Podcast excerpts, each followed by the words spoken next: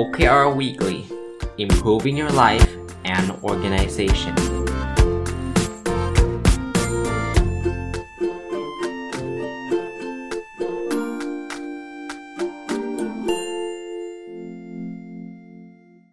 สวัสดีครับ ยินดีต้อนรับเข้าสู่รายการ OKR Weekly นะครับ ก็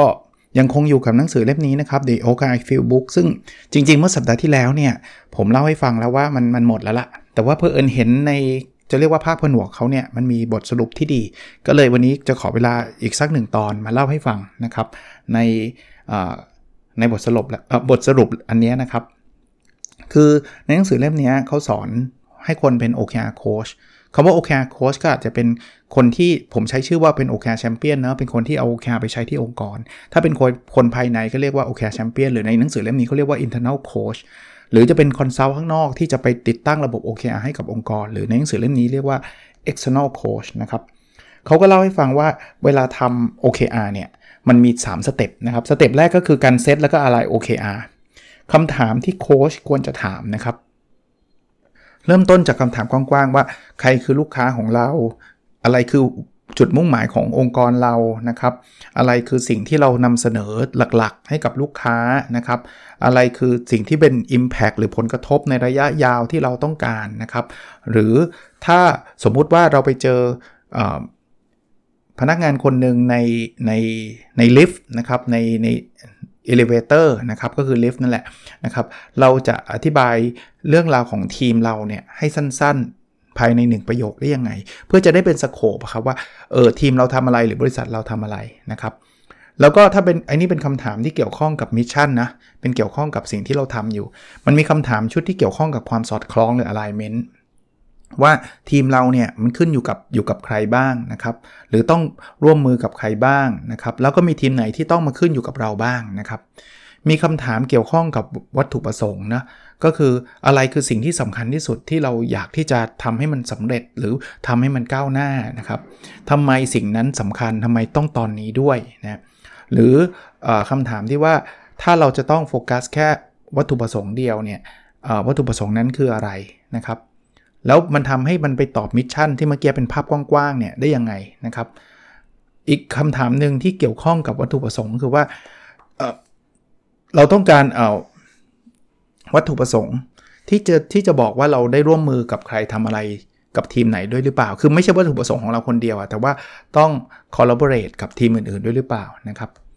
คำถามที่เกี่ยวข้องกับ key result ในการดีไซน์ OKR ของทีมเนาะก็คือในเมื่อสุดสุดสุดพีเรียดนี้แล้วอะสมมติ 3 เดือนหรือ 4 เดือนเนี้ย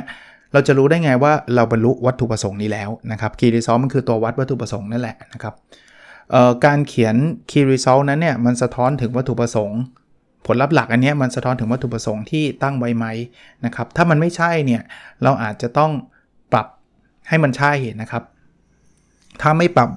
ผลลัพธ์หลักก็ต้องปรับวัตถุประสงค์ใหม่เอาให้แน่ว่าอะไรคืออะไร เพราะว่ามันต้องไปด้วยกันนะฮะอะไรเป็นตัววัดที่จะบอกได้ว่าเราเราเราก้าวหน้าไปแล้วนะครับ ตัววัดก็ต้องชัดนะครับ หรือเราจะรู้ได้ไงว่าตอนนี้เราบรรลุวัตถุประสงค์แล้วนะครับ หรือบางทีนะเขียนไม่ชัดก็ต้องถามว่าเราจะวัดมันยังไงนะครับคำถามที่จะเปลี่ยนกิจกรรม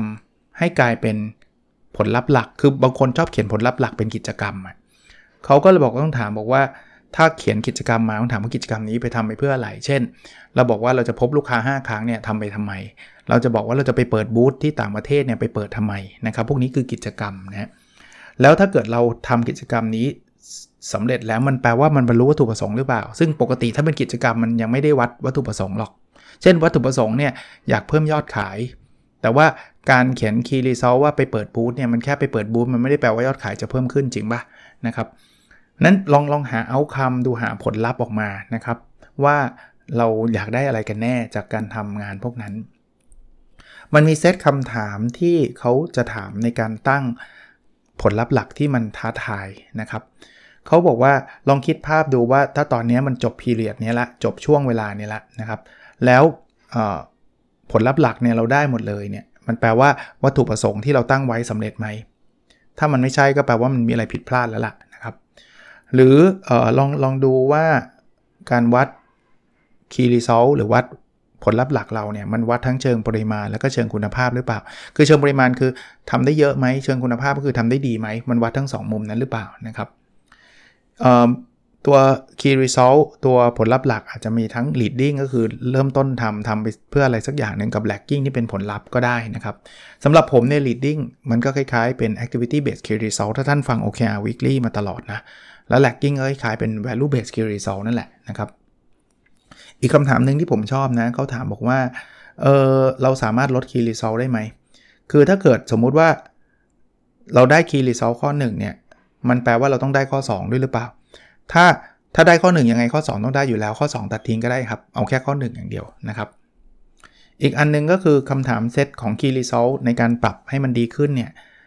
ถามว่ามันมันมันน่าตื่นเต้นยังไงไอ้ไอ้ Key Result อันเนี้ยนะครับผลลัพธ์หลักเนี้ยมันน่าตื่นเต้นยังไงนะครับมันวัดได้ไหมนะครับเขาบอกว่าแทนที่จะวัดได้ไหมแค่ว่าเราอยากเพิ่มจาก ตัวตัววัดนี้เป็นตัว y เนี่ยให้ให้เขียนบอกว่าเพิ่มจาก x ไป y เช่น อย่าเขียน key result แค่ว่าความคะแนนความพึงพอใจแล้วลูกค้าได้เกิน 90 คะแนน ให้เขียนว่าคะแนนความพึงพอใจลูกค้าเพิ่มขึ้นจาก 70 เป็นเกิน 90 คะแนน อย่างเงี้ยจะดีกว่า แล้วก็มัน specific ไหมนะครับ เวลาพูดถึงลูกค้าเนี่ยหมายถึงลูกค้าใหม่ลูกค้าเก่าหรือลูกค้ารวมเอาให้ชัดนะครับ แล้วก็พูดถึงเรื่องของความชัดเจนของของไอตัว key result ว่าพอเขียนขึ้นมาแล้วเนี่ย ไปใช้คำย่อ ไปใช้จาก้อนคือจาก้อนก็คือคำพูดที่แบบภาพกว้างๆเนี่ยมันมันคนอื่นเขาเข้าใจไหม ถ้าไม่เข้าใจคุณก็ต้องเปลี่ยนนะครับ ให้มันชัดเจนนะครับเขาบอกว่าเอาแบบเข้าใจประเภทเด็กมปลายก็เข้าใจอะ่ะถ้าถ้าเขียนแบบนั้นเนี่ยดีละนะครับ การให้สกอร์ในหนังสือเล่มนี้เราเคยคุยไปแล้วนะ ของเขาเนี่ยถ้าให้1เนี่ยมันแปลว่า amazing แปลว่ามันหูยสุดๆเลย ยากสุดๆเลยแต่ได้ดีใจมาก เอ่อถ้าจุด3เนี่ยแปลว่าคอมมิตก็คืออันนี้ขั้นต่ำที่คุณควรทำได้ จุด 7 อาจจะเป็น target ที่เราควรจะไปถึงนะเอ่อเรื่องของใครเป็นคนทำจัดการเรื่อง key result ข้อนี้เขาเรียกแชมเปี้ยนนะ แต่ผมไม่ได้เรียกแยกออกมา เขามี key result champion เลยนะครับหนังสือข้อนี้ก็คือ key result ข้อนี้ใครเป็นคนรับผิดชอบนั่นเองก็ต้องชัดเจนนะครับอย่าลืมคำว่า key result มันคือ key ไม่ใช่ all result เพราะฉะนั้นเนี่ยไม่ต้องใส่มาเยอะแยะนะครับ แล้วก็แยกแยะระหว่าง health metric กับ key result key result ก็คือการ move ไปข้างหน้าตาม OKR ที่เราตั้งไว้ใช่ปะ่ะ มันอาจจะเป็นบางส่วนบางเรื่อง ส่วน health metric คือการดำรงอยู่ของงานประจำที่เราต้องทำอยู่นะครับ ก็อยากฟังย้อนกลับก็เยอะแยะเลยครับ พูดถึงเรื่องนี้เยอะมากในหลายหลากหลายตอนนะครับ อันนี้คือการการเซต OKR ก่อนเป็นคำถามชุดแรกนะครับที่โค้ชควรถามนะ เป็นเซตแล้วก็ align OKR stage ที่2เนี่ยมันเป็นคำถามที่เกี่ยวข้องกับการเช็คอินแล้วก็การมอนิเตอร์ก็เช็คอินก็คือการอัปเดตกันเรื่อยๆ นั่นเองนะครับ เช่นคำถามว่าตอนนี้ key results แต่ละข้อทำไปถึงไหนแล้วนะครับ หรือเราทำอะไรไปบ้างแล้วมันช่วยทำให้ key results ไปข้างหน้าได้ยังไงนะครับ หรือเราได้เรียนรู้อะไรมาบ้างในระหว่างที่ทำนะครับ อะไรที่เป็นแผนที่มันไปข้างหน้านะครับ อะไรที่เป็นความเสี่ยง แล้วถ้าเกิดมันมีเราจะจัดการความเสี่ยงนั้นได้ยังไงนะครับ อาจจะพูดถึงสกอร์ก็ได้ว่า progress เราเป็นแบบไหนที่เราคิดว่าถ้ามันไปด้วยกระบวนการแบบนี้เนี่ยสิ้นสุดไตรมาสหรือสิ้นสุด period เนี่ยเราน่าจะได้หรือไม่ได้ key result ข้อไหนยังไงนะครับ อาจจะถามถึงความมั่นใจก็ได้ว่าเออตอนนี้คุณทำแล้วเนี่ยคุณมีความมั่นใจมากขึ้นไหมว่าจะทำสำเร็จเทียบกับคราวที่แล้วที่เราคุยกัน นะครับ หรืออตอนนี้ Key Result เนี่ยมันยังคงเป็น Key Result อยู่ไหม มันยังคงคุ้มไหมที่เราใช้จะใช้เวลากับ Key Result ตรงนี้นะครับ หรือบางทีเนี่ยมันอาจจะไม่ได้เกี่ยวกับ progress ของจริงนั่นแหละ แต่ว่าแค่ความรู้สึกเนี่ยคุณรู้สึกยังไงนะครับ บางทีบน progress มันอาจจะยังไม่ได้ไปได้ไกล แต่ว่าเราจะรู้สึกว่าโหเราได้เรียนรู้อีกเยอะเลยนะครับ มันทำให้เกิด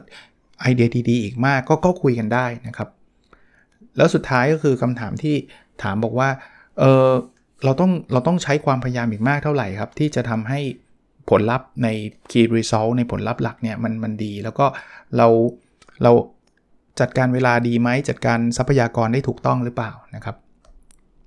ส่วนคำถามในเซตที่ 3 เนี่ย เป็นการเขาเรียกว่า reflect กับ reset question ก็คือตอนจบไตรมาสหรือจบอาจจะ 4 เดือน period เนี่ย เข้ามานั่งคุยกันเนี่ย อย่างแรกนะถามว่าสกอร์เป็นยังไง ไม่ได้เอาไปขึ้นเงินเดือนไม่ได้อะไรนะครับ เอาไปรีเฟล็กเอาไปพูดคุยกันนะครับเราทำ Key Result ข้อนี้ได้มันส่งผลกระทบต่อองค์กรยังไงนะครับ ลองมองย้อนกลับไปว่ามันเป็น Key Result ที่ที่น่าสนใจจริงๆไหม เราใช้ความพยายามไปมากแค่ไหนครับ ในการทำ Key Result ข้อนี้ให้มันสำเร็จหรือให้มันก้าวหน้านะครับ เราอยากจะจะจะมี Key Result แบบนี้ใน period ถัดไปหรือเปล่า ถ้าใช่ก็ต้องตอบว่าทำไม ถ้าไม่ใช่ก็ต้องตอบว่าทำไมนะครับ หรือเออเราอยากที่จะปรับเปลี่ยนหรือเลิก Key Result นี้ไหมหรือจะเอา Key Result แบบเดิมเลยในใน period หน้าในรอบหน้านะครับ แล้วก็ต้องถามว่าทำไมอีกนะครับ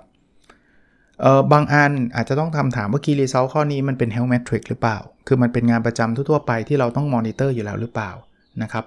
แต่มันไม่ใช่เป็น impact ที่เราจะต้องการ improve อีกต่อไป บางอย่างมันกลายเป็น business as usual ละบางอย่างเราเพิ่งเริ่มทำเราอาจจะเป็น key result ใช่ไหมพอทำสำเร็จแล้วก็อาจจะแค่ control มันไปเรื่อยๆ ก็ไม่ต้องเป็น key result นะครับคำถามที่ว่ามันมีเรื่องของอุปสรรคอะไรไหมที่กีดกั้นทำให้เราไม่สามารถทำ key result ข้อบางข้อได้สำเร็จ หรือว่าเราต้องขอความช่วยเหลือกับใครยังไงหรือเปล่านะครับ แล้วเราจะจัดการมันยังไงนะบางอันไม่สำเร็จเพราะว่าอีกฝ่ายนึงไม่ได้ร่วมมือกับเรา ซึ่งไม่รู้ว่าตอนแรกเราคุยกับเขาหรือเปล่า ถ้าไม่ได้คุยเดี๋ยวรอบถัดไปก็ต้องคุยใช่ไหม ถ้าคุยแล้วแต่เขาไม่ยอมทำตามสัญญาก็ต้องหาหาวิธีการนะครับแล้วถ้าเกิดเป็นแบบนั้นเนี่ยมันมันมีอะไรที่เราได้เรียนรู้บ้างจากการทำไอ้ OKR นะครับ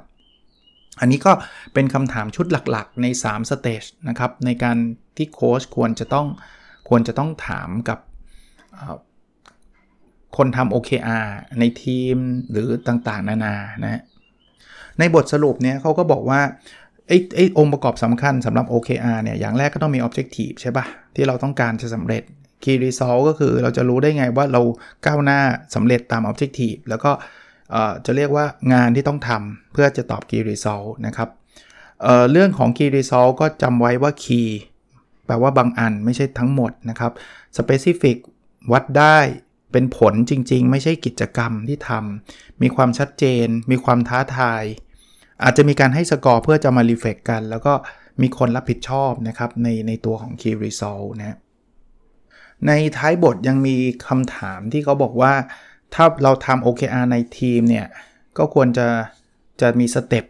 ขั้นตอนแล้วกันนะครับ ขั้นตอนตั้งแต่การมั่นใจในเรื่องของ mission ว่าทีมเรากำลังจะทำอะไรนะครับ ให้อธิบายเลยว่าทีมเราตั้งขึ้นมาเพื่ออะไรนะครับ ถ้าเราเจอที่เมื่อกี้ถามอะถ้าเราเจอใครคนหนึ่งในลิฟต์เนี่ย เราจะอธิบายทีมเราภายใน1 1 sentence 1 ประโยคจะอธิบายยังไงนะครับ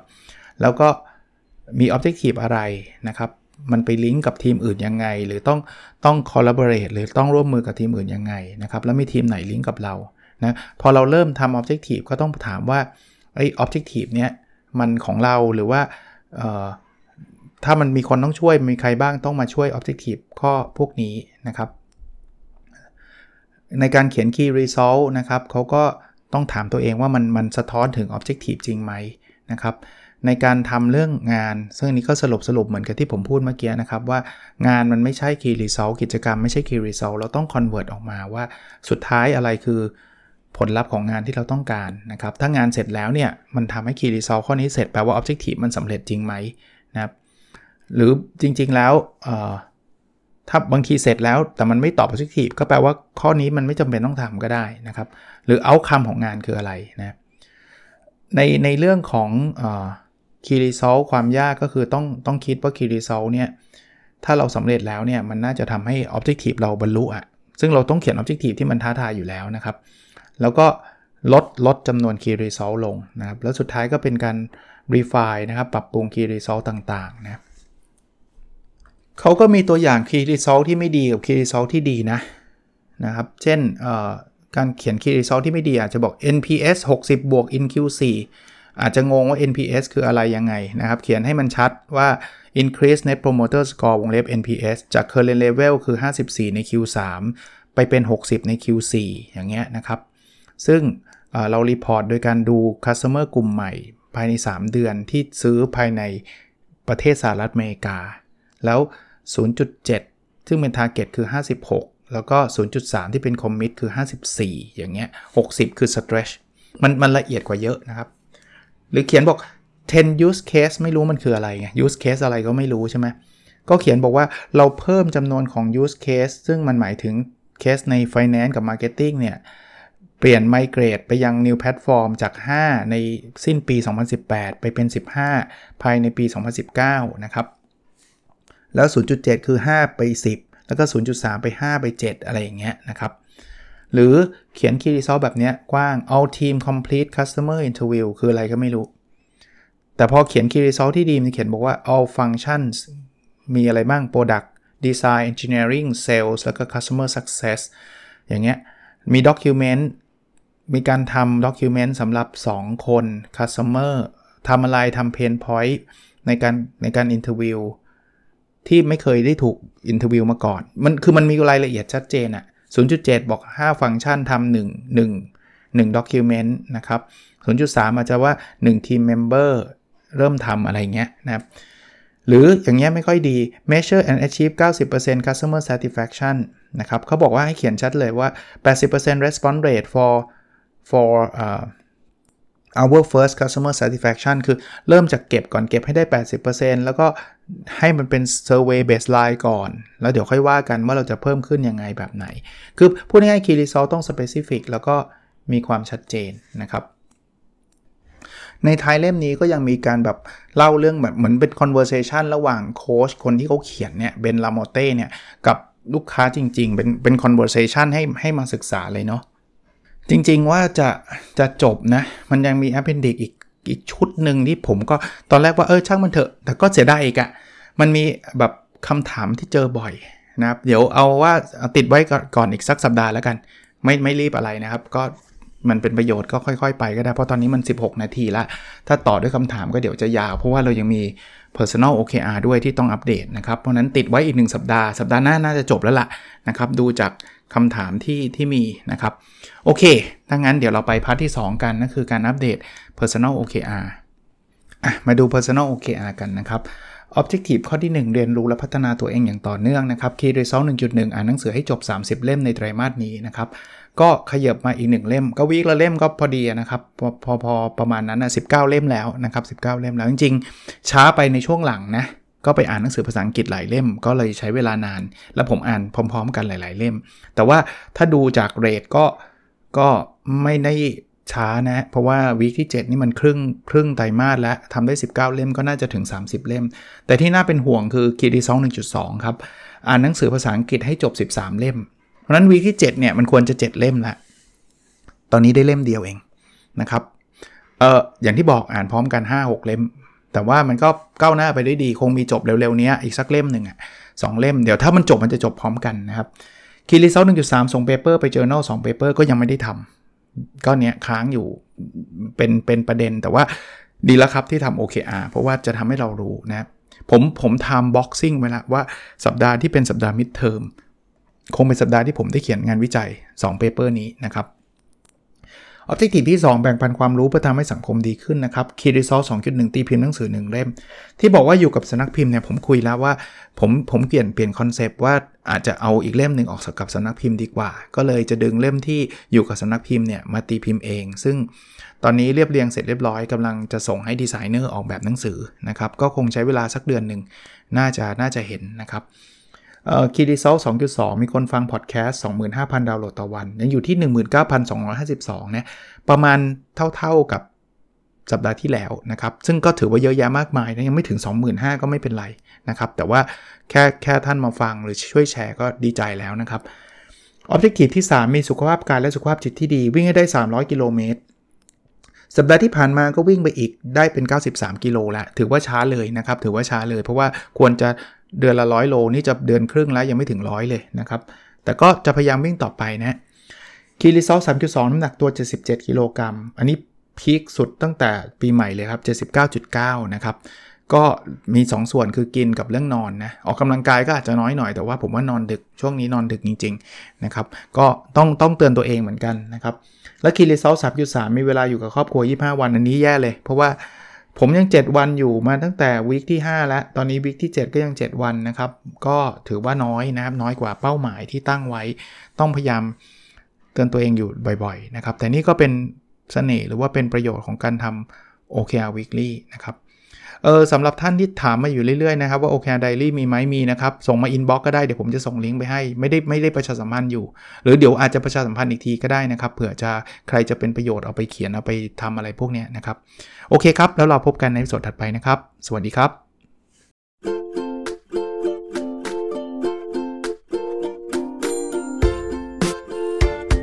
The OKR Weekly Improving Your Life and Organization